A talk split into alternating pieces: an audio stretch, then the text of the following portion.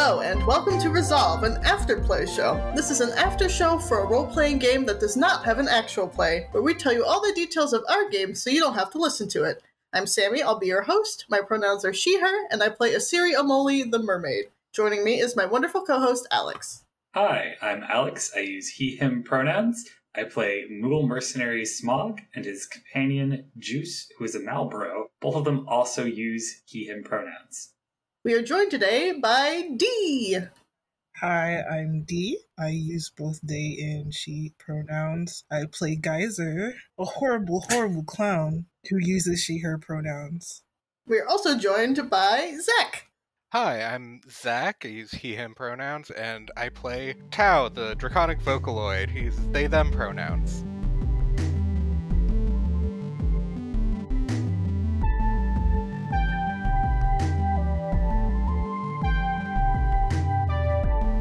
Alright, welcome. Thank you for joining us today. Now that we're all here, Alex, why don't you tell us about the actual play? Previously, in Effete, the party winds down celebrations with the people of Willow. Geyser speaks with Cole, the coalition leader, about not wholly accepting the new religion. Athenos decides to keep the Twilight Spear. Isiri explains her extended song to Tau and attempts to compose more of it for Willow. As the moon rises, the Oenzu retire to their homes, and the beast appears. The party returns to Sequence Charter, and the portals disappear from the gates. Powder meets with the party and helps coordinate their plans for the rest of the day. From her point of view, the party has only been gone for sixteen hours. The party asks for more tablets and communications technology. Isiri rests in the Sierra Marine Biology Institute and feels a pull. Geyser commands a new Strider and takes it into the ocean. Smog teaches Poni some magic basics while beginning work on a new rig. Terra teleports in and teaches them more about Psychoglass, a key component of the Reconstruction. Athenos and Tau enter a temple-like library. Athenos learns about the origin stories, the governance, and the exodus from Earth, while Tau learns about contemporary culture, the Civil War, and the governance's departure.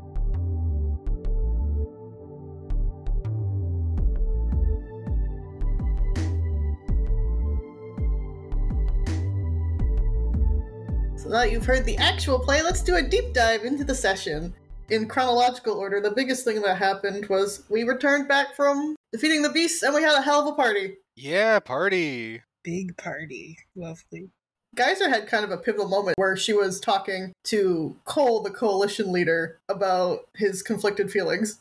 So I've explained this in previous episodes. Geyser feeds off of specifically hatred, but more broadly, negative emotions towards her. A party's not quite the best atmosphere for Geyser.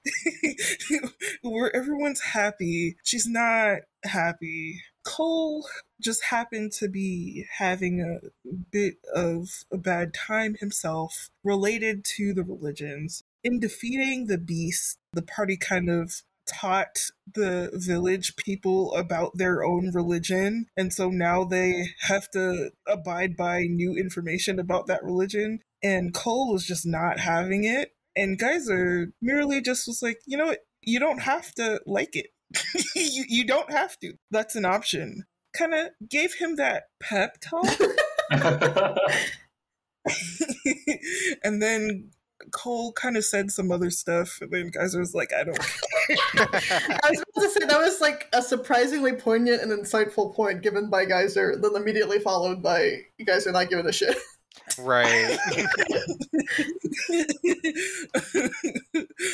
It's kind of funny because Geyser didn't care in the first place. It was just, if you're feeling bad, keep doing that. Yeah. Right.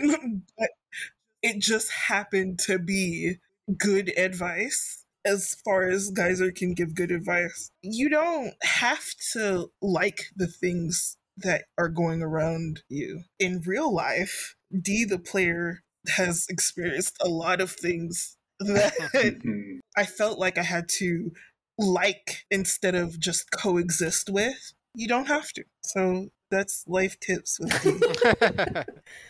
That's what makes Geyser like such a a well-constructed mean character, bad character to play, because there's this dissonance of yes, she could be giving you absolutely great advice, but it's to her own ends of feeding. So you have yep. these things that seem like they should be parallel, but Geyser has found a way for them to converge for her own means. A lot of the progress I've made so far in this campaign has been accidental. Even in the very beginning with the kind of rapport I built with Athenos, it was mostly like I tripped into a good relationship, yeah. even though I was actively antagonizing him. I do have a question for you, Dee. I do know that a lot of good villains believe they're the protagonist of their story. Does Geyser believe they're the hero of their story? I don't think so. Geyser is acutely aware of their former purpose, which was to provide support to a child that desperately needed emotional comfort and wasn't getting it from her parents. So Geyser has always kind of considered herself the side character in Jilly's story, and now divorced from that purpose, Geyser views herself as still a side character, but not in a positive way. Geyser doesn't think of herself as evil, but she's a side character on the villain side, I guess. I wonder how Tau feels in that respect, too, because we didn't talk about it last time about maybe Tau being a villain or something, but Tau is definitely at odds with the conclusion that we came to and a lot of the progress along it, and it could have been a, a bigger conflict. Yeah, speaking of Geyser telling people to learn to accept the things they cannot change, basically, Tau maybe could use some of that, because they were throwing that whole party and concert to forget about Beast is still out there, could just start putting people to sleep forever again, who knows? And we're just kind of okay with that as a party. So I think Tau is at a point of denial of whatever. We'll probably have to come back and fix this later, but for now it seems like it's fixed. So let's leave it. Tau is not happy with the Beast getting off scot-free, basically, for putting these people to sleep. Other than killing it, how would you try to punish it? I'm not sure exactly, and I don't think Tau knows. Tau, Tau was ready to kill it, and then it came to some realization about itself, and then got to just go on with its life without any consequences. A lot of those moments can be very unsatisfying, I guess the opposite of cathartic. It feels like injustice when the things don't happen that we expect to happen in response to certain behavior. And if you're like a mythical creature just snatching people from consciousness all the time, that's a lot to say okay to for any, you know, regular person. Tau also has a strong sense of justice because of their need to be connected to people. Would that be correct? I wouldn't say it's because of that need to be connected to people necessarily, but I think they do definitely have a strong sense of justice, partially because that questioning authority is very much a part of the like punk and metal scene that Tau is at least thematically a part of, and also because Tau's creator was systematically bullied at school, and so they have a distrust for systems that fail the people within them. Mm. That combined with there being a character in Tau's backstory who explicitly put people into comas to drain energy from them. um, Hit a little close to home. Yeah, like right off the bat, first world, hitting every one of Tau's buttons there. Daniel has repeatedly said that the Beast is more of a force of nature rather than something fully sentient and aware of its choices. Would Tau put the same expectations on like a hurricane or a tornado, another force of nature? What Tau would say is if there's a bear breaking into people's houses and attacking them, maybe that bear needs to be put down. It doesn't know what it's doing, but it's a danger. Fair. Then you get this like, we are drastically altering the weather scenario where it's like, well, if we stop the hurricane, we're going to get five more or something like that, because this is not just mm-hmm. a single thing that's happening. For sure. And I, I think that's definitely something Tau does not respect maybe as much as they should, because Tau is a digital being. Tau isn't a part of nature. So mm. enjoyed playing up that aspect of like, so what if this is nature? I don't care about nature. I'm not natural. Is there a disconnect between the tangible realm and the digital world that they're from? Somewhat, yeah. A lot in the sense of like, natural beings have all these needs for, you know, food and breathing and things like that, and reproducing and continuing their lineage, and digital being is just there constantly copied and altered, but doesn't really need sustenance in the same way. So they definitely feel a disconnect from the natural world. Something that we talked about a little last time when you weren't here was Tau's connection to Tokyo Mirage Sessions, because the Mirage is, I mean, Tiki does have a sort of digital existence, but they're not just digital beings. They have a world they want to return to. So I'm interested to see how that sticks up with Tau's backstory. I want to have Smog initiate a conversation with Tau about their being at some point. So I don't know if I expect an answer about any of that right now, but might be interesting to think about it for the next session. I think that conversation might happen. I don't think that's something Tau has necessarily given that much thought to. Tau is not, like, specifically a character from another world that was brought into their original world as a digital being.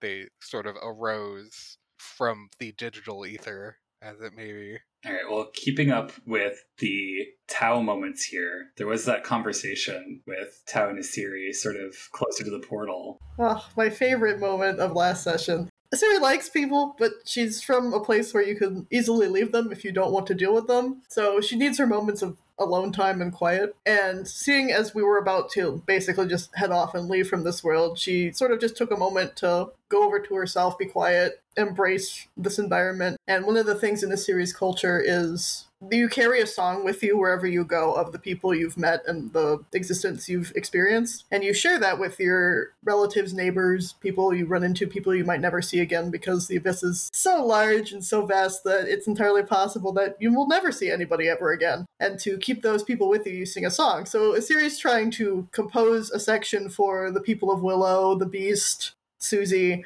all these people, and Tau overhears that. Tau, being someone who doesn't really create music, just reproduces it, very intrigued by this concept, and also kind of coming over to try to smooth things over with Isiri, because we were kind of on opposite sides of that last conflict. Isiri appreciated that. She was hurt a lot by the events during the Beast encounter and a little bit afterwards. Although I rolled very poorly, so it didn't end up being a Dark Link with Tau. It ended up being a Master Link, I think. But she still appreciated the gesture nonetheless. But now that you, you say it that way, it just sort of clicked in my brain that Tau doesn't write music. Yeah. That's a good point. Yeah. Part of that existence as Vocaloid is Tau doesn't write music. Tau only performs music that other people have written. The idea of not only writing this song that is like a representation of everywhere you've been and everyone you've met, but constantly updating it and changing it as you move to new locations is very foreign, but also very intriguing to them. I loved it. I loved it so much. I wish I was more competent of a compositional artist, that I could like write a series of songs and like the music I have in my head for them. Oh, I feel that. Playing musical characters is so difficult. That yeah. would be quite a feat with how complex you're describing the songs. I love the point where you described Isiri singing like the song of her home city and saying that there were parts where it was quieter, as though like other people would be chiming in with melodies while Isiri is singing a rhythmic part or something. And that's just fantastic. I don't imagine the population of this place is very dense. It's no more than a thousand, two thousand people. But everyone there has their role to play as far as they're concerned, because it's such a temporary place. Not everyone's there all the time. It's not like New York City where people are there all the time. You're part of something bigger, and to have her be alone and just sing that one part alone is, it made her a little sad. It made her homesick. it was really nice for me to sit back and kind of observe that interaction. Not that Tau and Isiri have never interacted before, but it felt like, at least to me, oh, this is an actual connection we're making versus we just happen to be stuck doing this together. The overall tenor of this session felt very organic. So going back to Tau not being a part of nature, Sammy, do you feel like Isiri, upon learning that Tau doesn't write music, kind of understands where Tau comes from a little bit more? Did Tau mention that? I don't know that that ever explicitly came up. I know Tao yeah. mentioned that they've never tried incorporating s- sounds from a local area into one of their songs. I don't think it came up that they don't write music at all. Yeah, I think Isiri assumes that you've written all your songs because she doesn't know any better. That was mentioned, but Dan asked each of us a couple questions about what was going on internally during and after okay. this party, and I think that's where that was mentioned. Right. Thinking on the whole, taking sides bit, we talked a little bit last time about who might inherit the Twilight Spear, and that became a pretty quick conversation between Smog and Athenos. I thought it was pretty funny because Smog did the usual thing where he flies over to Athenos' shoulder, chats with them, and is basically like, oh, you want to keep it? That's fine. That's great. That's exactly what I wanted. And then Athenos looks over to his older shoulder and is like, what What do you have to say? Like, he's expecting a devil and angel thing. And Smog just flies to the other side. He's like, well, you were going to give it to somebody else, but I mean, it's probably better that you have it. hmm, I feel like there's conflict of interest here. Maybe a yeah. little bit. Yeah, yeah. I do think it's funny, though, that Moogle have the, like, baddie devil wings and the, like, palm, and in some... It might only be in World of Final Fantasy, but in some games, I think, they can have a halo up there. So it's like, oh, I, there really is an I can be your angle or your devil thing going on with Moogles. Yeah. I also appreciate Athenos just, like, so readily accepting that, like, we need two sides of this choice. Will my blue meter go up or will my red meter go up? Mm, Paragon or Renegade? How did the other characters feel about that situation? Because it was something that we had a conversation about, like, in character as a group. Yeah. At the end of the previous session. Isiri's torn because she was part of the construction of it. So a part of her in some fashion is involved, and on one hand this is explicitly a product of the people of this world, but also has materials from her, from Smog, from Sequence Charter, so she could understand it being taken in the Thanos, like him using it. She kind of wants to use it for herself because, like, it sounds really sweet. She's already somewhat skilled with pole arms, so it wouldn't be that much of a stretch, but mostly I think her needle falls towards this is a product of this world more so than anything else, so it should probably stay here. Tau was kind of on the side of, this was built specifically to hunt this beast. Why don't we leave it with the people here who might need it in the future? But also didn't feel particularly strongly about it one way or the other. I also don't think Tau really had a sense of how powerful it might be, just that it was, like, specially created and specialized for for this one purpose. Yeah, Smog's reasoning here is an innate distrust of people, even if he trusts the Oenzu a little bit more than the average human, and an extra amount of trust in deities like Athenos. But it's not like the thought hadn't occurred to him to use it, especially with Rig gone. I had him using it for magic, I think at least to open up the dark portal. My thought process being like, it's a magical item, it'll help him shape magic, kind of in the same way that Rig would, maybe not shoot it as far. So the thought probably crossed his mind, like, I could hold on to this and I wouldn't have to make another magic thing. But it also doesn't feel like his place. Yeah, I think that's the other thing that sort of tilted Isiri's acceptance. I don't know if it sits right with her all the way through yet, but Athenos is a god. The god should hypothetically know a bit better what's going on, so if Athenos wants to keep it, there must be some purpose for that. Does Geyser even have an opinion on this, or is it just like, cool stick guy? So unfortunately, the end of last session, I had just... But I caught the conversation at the beginning of the session, and I don't feel like Geyser would have the capacity to care about something like that. Makes sense. Unless it was about gaining something powerful for herself, it wouldn't be necessary, because Geyser can do a whole lot of magic, whatever magic she wants to do to facilitate her escapades, she has the capacity to do. Okay. Yeah, no need to put someone permanently to sleep yeah. then. Would Geyser preferably rely on their hammer space powers rather than, like, somebody handed them a gun? Just... I would say yes. I don't think Geyser would be comfortable with guns. It doesn't have to be a gun. It could be a sword, hammer, whatever.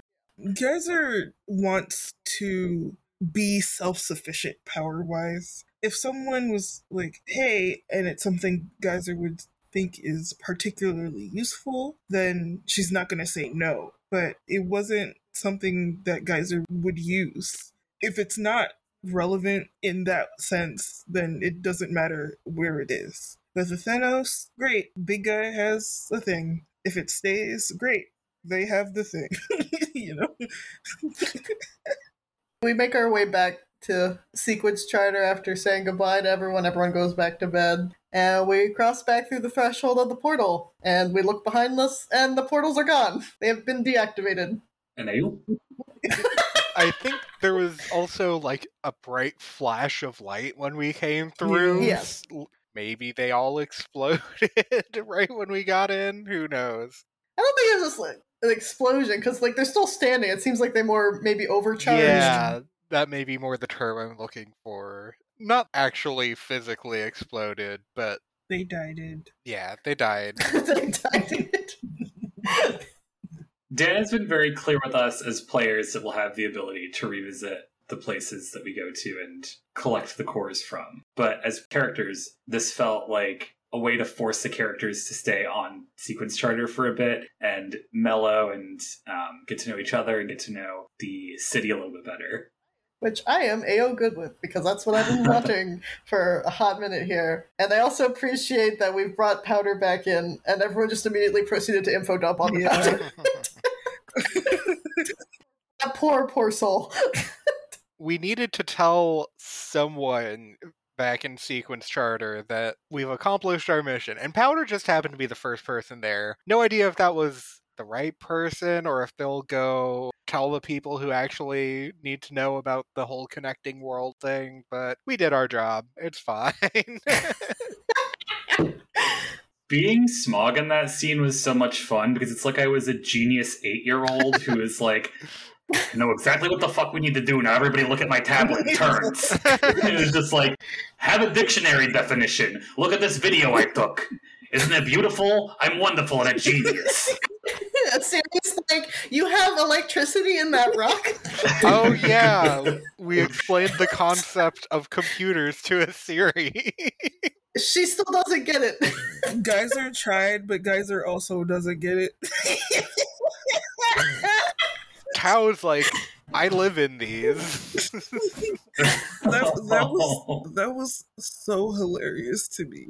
Everybody's looking at Geyser like, you're crazy. And Smog, Smog's like, here, here's the exact thing you're talking about. And then everyone's like, yeah, you're you're full of shit.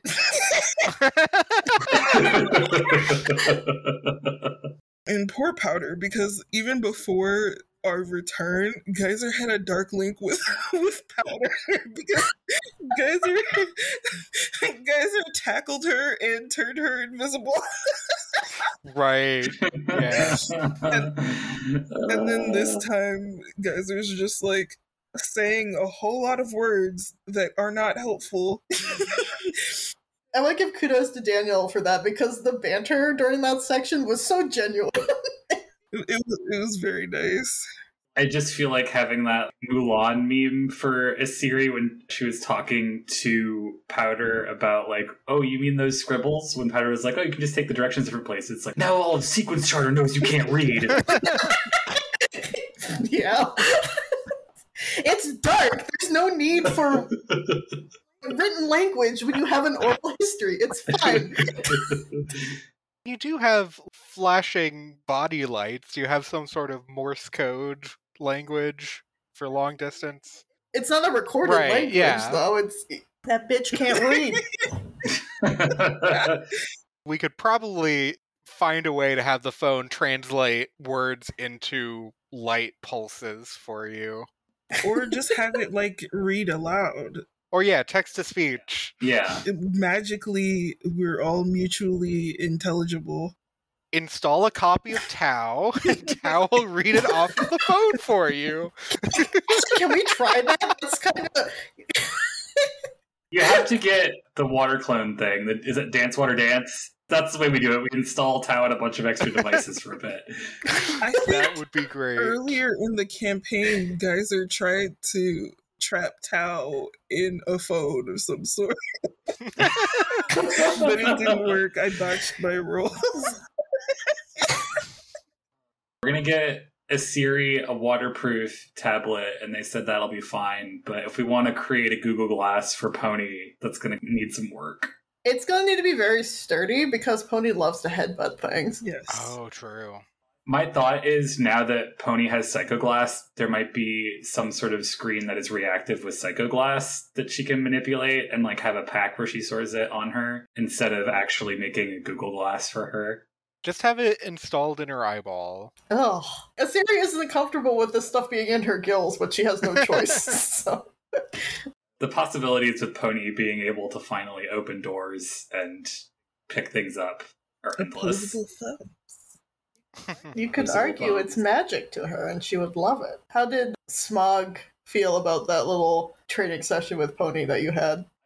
I love having Carolyn as a scene partner because she will latch onto something in her character, and then I get to have that moment of coming to my character in reaction and push with it. I remember having that happen a lot in Vampire, but here it was really clear, like, oh, I'm teaching you something, and you didn't remember it? Well, that means it's time for a pop quiz. I know that's a teacher-student relationship, and I know the type of teacher that Smog would be, so I can really hone in on being nasty. Nasty. Nasty. Would Smog be the teacher that have like twenty pop quizzes a week or something ridiculous just whenever you don't need one? Whenever I'm upset, if I try to give them a nice day and show them a thirty minute video and they start chatting during it, I'm like, all right, what did Bill Nye the Science Guy just say five seconds ago? Twerps. Enter my ashes of problem students pot. You know, the most dangerous Final Fantasy monster. Oh, the no. Pot. Oh. Oh, no. Well, Geyser got a new crab, Strider, because they left the world. Right. The world of spirit. I can't believe they gave you another one. No questions asked. I honestly was not expecting Dan to do that. I really thought he was just going to be like, you snooze, you lose. And just keep it pushing. That just made me very, like, happy and excited. If you think about the sequence of events here, Geyser obviously accidentally took the wrong Strider because it already had people in it. So who knows how that got tracked. And then you come back and you're like, well, I don't actually have one right now. And Powder is very confused, all this talking going on. So you just get into another one. Like, it seems like somehow things were not properly tracked here with these Striders. And to that point, I don't think a lot of people in the party really understand that the Strider is still there, because that conversation was mostly with Isiri, and everyone else was off doing other stuff, and the Strider was probably far enough away from the portal that we don't like immediately see it unless we're looking for it. So Smog doesn't understand right now that there is a Strider just sitting in the world of spirit. Probably wouldn't be happy about that, given that he wanted to get the spear out of there. The Strider is probably less dangerous than a hyper magical spear, but who knows? It's less obvious how to use the Strider, but if you figure out how to use the Strider, I feel like it can be very dangerous. Oh, absolutely. Yeah. Like, the spear's going to put you to sleep forever, but the Strider could just lance through your whole body. While you think about it, it's not even like you actually take the spear and have to, like, hit somebody with it. It's like, leggy go down. I do my stompy stomp. Me stompy. It took three corporeal people to maneuver the Strider. Geyser genuinely thinks that they just do not have the brain capacity to move it by themselves. And so Well, which is better, three corporeal people or one incorporeal clown? so, so Geyser's very excited. I'm still excited because Dee personally was obsessed with the Striders because it's just it's just so ridiculous of a thing. Just like, oh, look at these big mecha crabs. This is just one thing that's not even a, oh, Geyser wants to cause problems or chaos thing. This is just, oh, this is genuinely fun. And I think that's like the only site of genuine happiness or like not trying to mess with other people that Geyser is engaging in. So it's kind of wholesome. Dan was sure to say that Geyser had to imagine something else to help her manipulate this thing. So there were all these other crabs in Geyser's imagination that were helping move the legs around inside the Strider. And I wonder if there aren't three people there because one person couldn't do it, but because the strain on someone's mind is really hard when you're trying to manipulate that much psychoglass, especially since we know that if you just drink it, you can get drunk. Yeah. Hmm. That makes sense. So I wonder if there are going to be some ill effects to Geyser going it alone for a while. Maybe. We'll see. I'm still excited for that. When he told me that it could go underwater, I was like, let's go! Yeah, we are in high tide right now, so the sea won't be gone for another eight hours. It's crab hours. Oh, Siri wants to get in that water so bad. I'm going to go look at what's to be seen underwater. In the Strider, because uh, it's so cool. You can show you the world. I can. I can show me the world.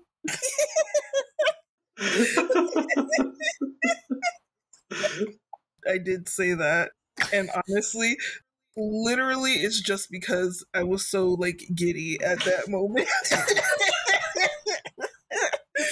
It was Dee bleeding over into the Geyser character. If it was possible, I would live underwater, like, for real. Same. Because I think the ocean is so cool. That would damage my electronics too much. Yeah, we did talk about that a little bit. Mm-hmm. Not just the water, but all the salt. Ugh. What's wrong with the salt? The salt all over my electronics all the time. Oh, no. The salt is good. I would like some other flavor experiences in water, please. Just hop into a pool and it tastes like strawberries. Baja Blast. Baja Blast pool. Somebody would definitely have like a barbecue sauce pool, if that was oh. a possibility. Oh. That doesn't... I don't... I've always wanted to jump into a pool of Jell-O. Just to know what it feels like. This pool is umami. Oh, just soy sauce. Welcome to my soy pool. Or just like vinegar and pickling spices. Ooh, I would love that. Are people swimming in a pool soup? Yes. Yep. Oh no. It's gazpacho because it's cold. Why don't we not talk about people soup and instead talk about the temple library that Athenos and Tau went to? I love history dump. I love lore dump. That's what Dan gave us. Dump that lore. Give it to me now. Yeah, in character, I was sort of explaining it away to myself as Tau just saw this one society with something really messed up in their local legends, so maybe let's investigate Sequence Charter a bit, because we don't know about them. Maybe there's something really messed up there. As a player, I was like, lore dump, lore dump, lore dump! Got a bit more detail about the alien invasion, question mark? Is it an invasion when they save you from certain demise? Alien rescue? But also slavery a bit. Yeah.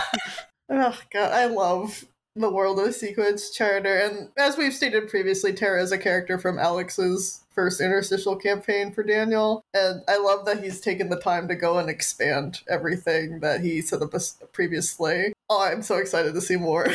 That there is still no documented sighting of anyone from the governance sets off some sort of alarm for me. It sets off maybe a conspiracy alarm. You, we maybe. Wait, was there no documented? No people had ever seen the, anyone from the governance. He didn't Nothing. say that. Dan said there was like no physical description offered uh, anywhere. Right? Yeah, that makes sense. That might be something that we might just have to search for a bit more. But yeah, there, there's definitely some potential conspiracies going on there. Given that you fought a war against these people, and subsequently a civil war against your own people who were given slightly better privileges due to their facilitation of said alien overlord, you'd think that in the destruction of something, you'd find a casualty, a corpse, an injured person, something. My conspiracy here is that the governance are just humans, because there's a problem on Earth. It's probably something to do with climate change. Some people probably think, well, if we want to reduce the carbon footprint of people on Earth, we have to sell people on getting out, and we can make a fake alien conspiracy to do that.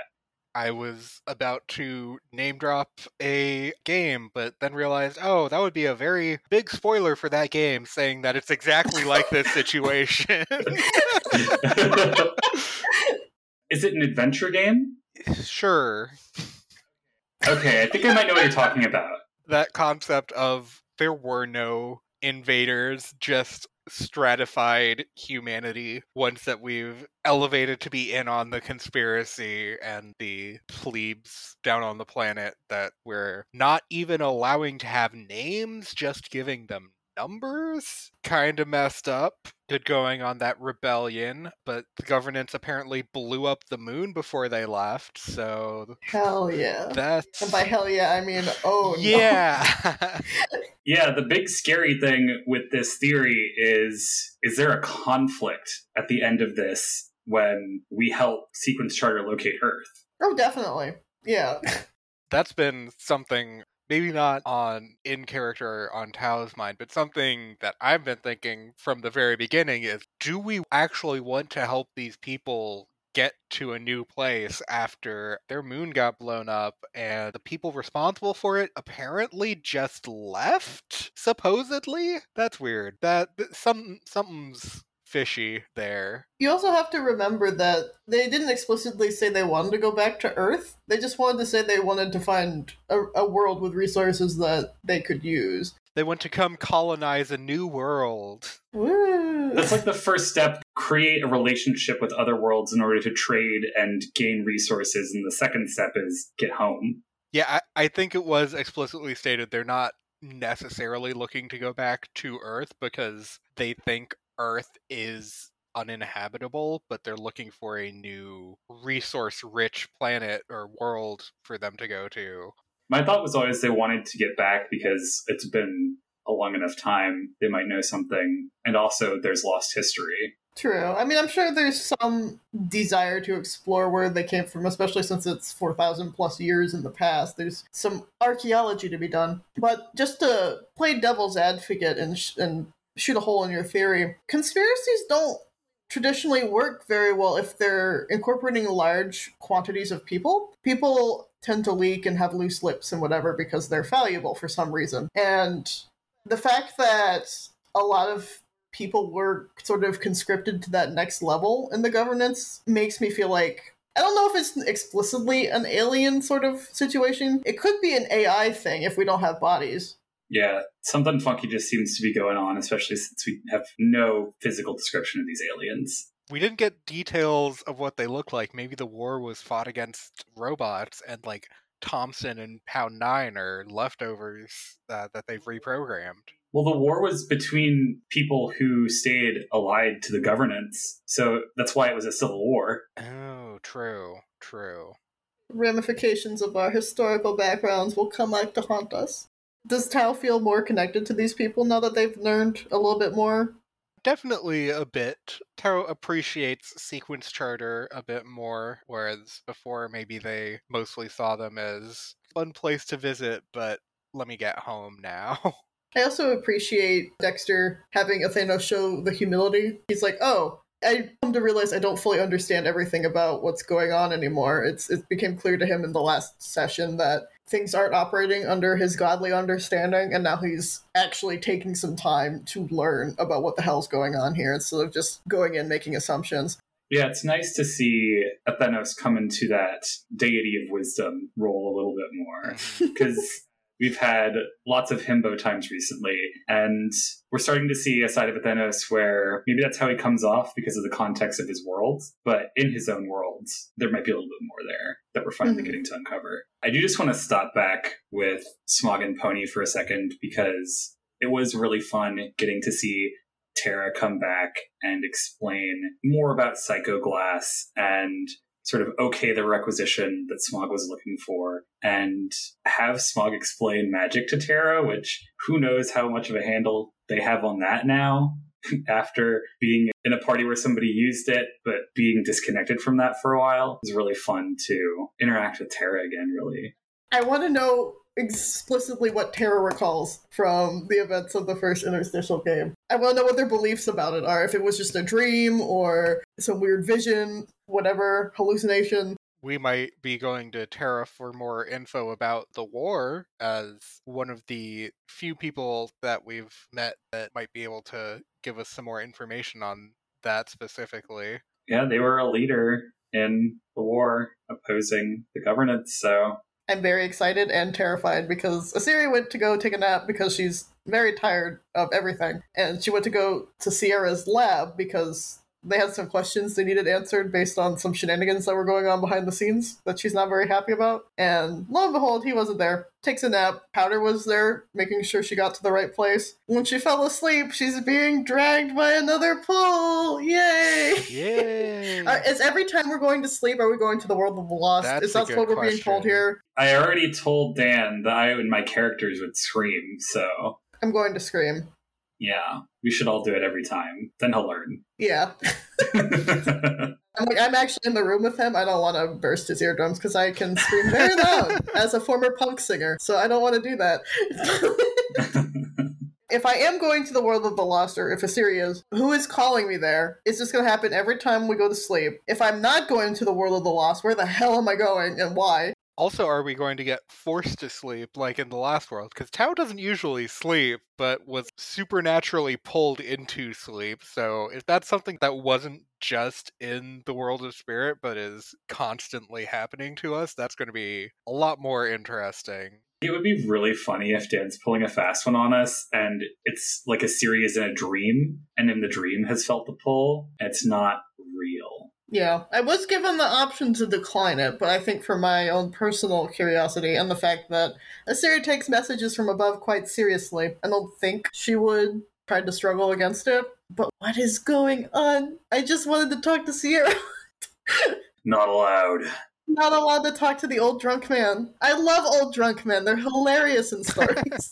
The drunk old captain. What a good archetype. Hitting on my favorite things. Swamps. Creatures, sailors, let's go.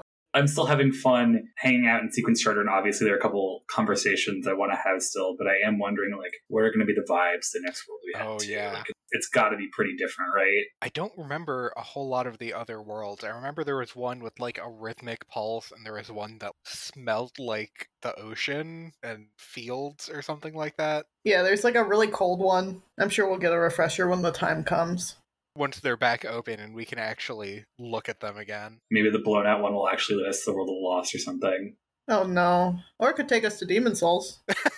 Whoa. That's still my theory, that this is secretly Demon Souls. What would you have done differently if there was something you wanted to try differently, D?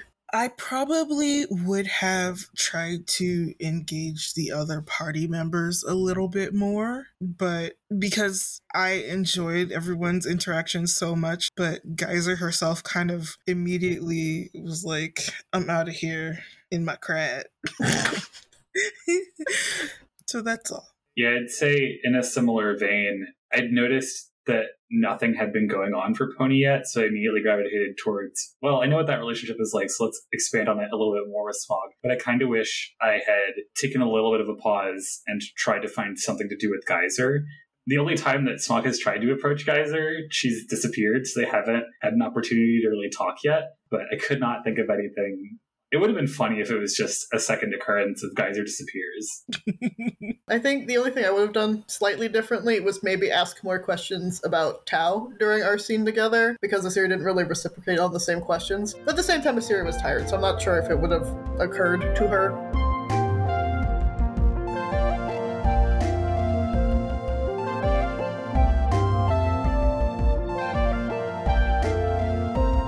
Let's get into the resolution phase, the segment of the show where we each get to say something about the game with no responses. What is your final say on this session, Zach? Hopefully the next world will be a bit less targeted at Tau-specific issues, but looking forward to it. You can find me on Twitter at ZachDefense, if Twitter still exists by the time this episode comes out. All right, what about you, Dee? Sometimes you just have to not like things. You can also find me at BacksliderD on Twitter as well, if Twitter still exists. But I'm also on TikTok as at BacksliderD. I am on P S N as I Had a Cow LOL, and also on Instagram as I Had a Cow LOL. We can play games together. Alex? The two elements of spellcasting, drawing the elements and shaping the spell. You don't want to have to chant to shape the spell. It takes so fucking long. You would much rather have a gun. I mean, a magic dispensing armament. You can find me on Twitter at Shining Crowbat. I recommend checking out Dead End Paranormal Park. It is an animated series on Netflix where a young man runs away from his family and goes to a theme park that is somewhere between a Dollywood and a Universal Studios. And there's all sort of haunted, ghostly, demon-y things going on. He makes a new found family, and there's a lot of Monster of the Week feel, but with some serial storytelling going on. Feels a bit like a slightly younger audience, contemporary Buffy. And for myself, looks like a series blasting off again, so we'll have to figure out where the hell she's going and what the hell's gonna happen there. You can find me at the point where the moon kisses the sea-dew, although be wary of the screams. This has been Resolve, an afterplay show. You can find us online at most social media sites at Resolve A P. Except Instagram, which is at Resolve Afterplay. Thank you so much, everyone, for joining us today. You can buy the game we're playing, Interstitial, Our Hearts Intertwined, from its creator, Riley Hopkins, at linksmith games dot com. All links will be included in the description of the episode. Thank you again for listening. We end our turn here, so now it's your turn. What's happening in your game?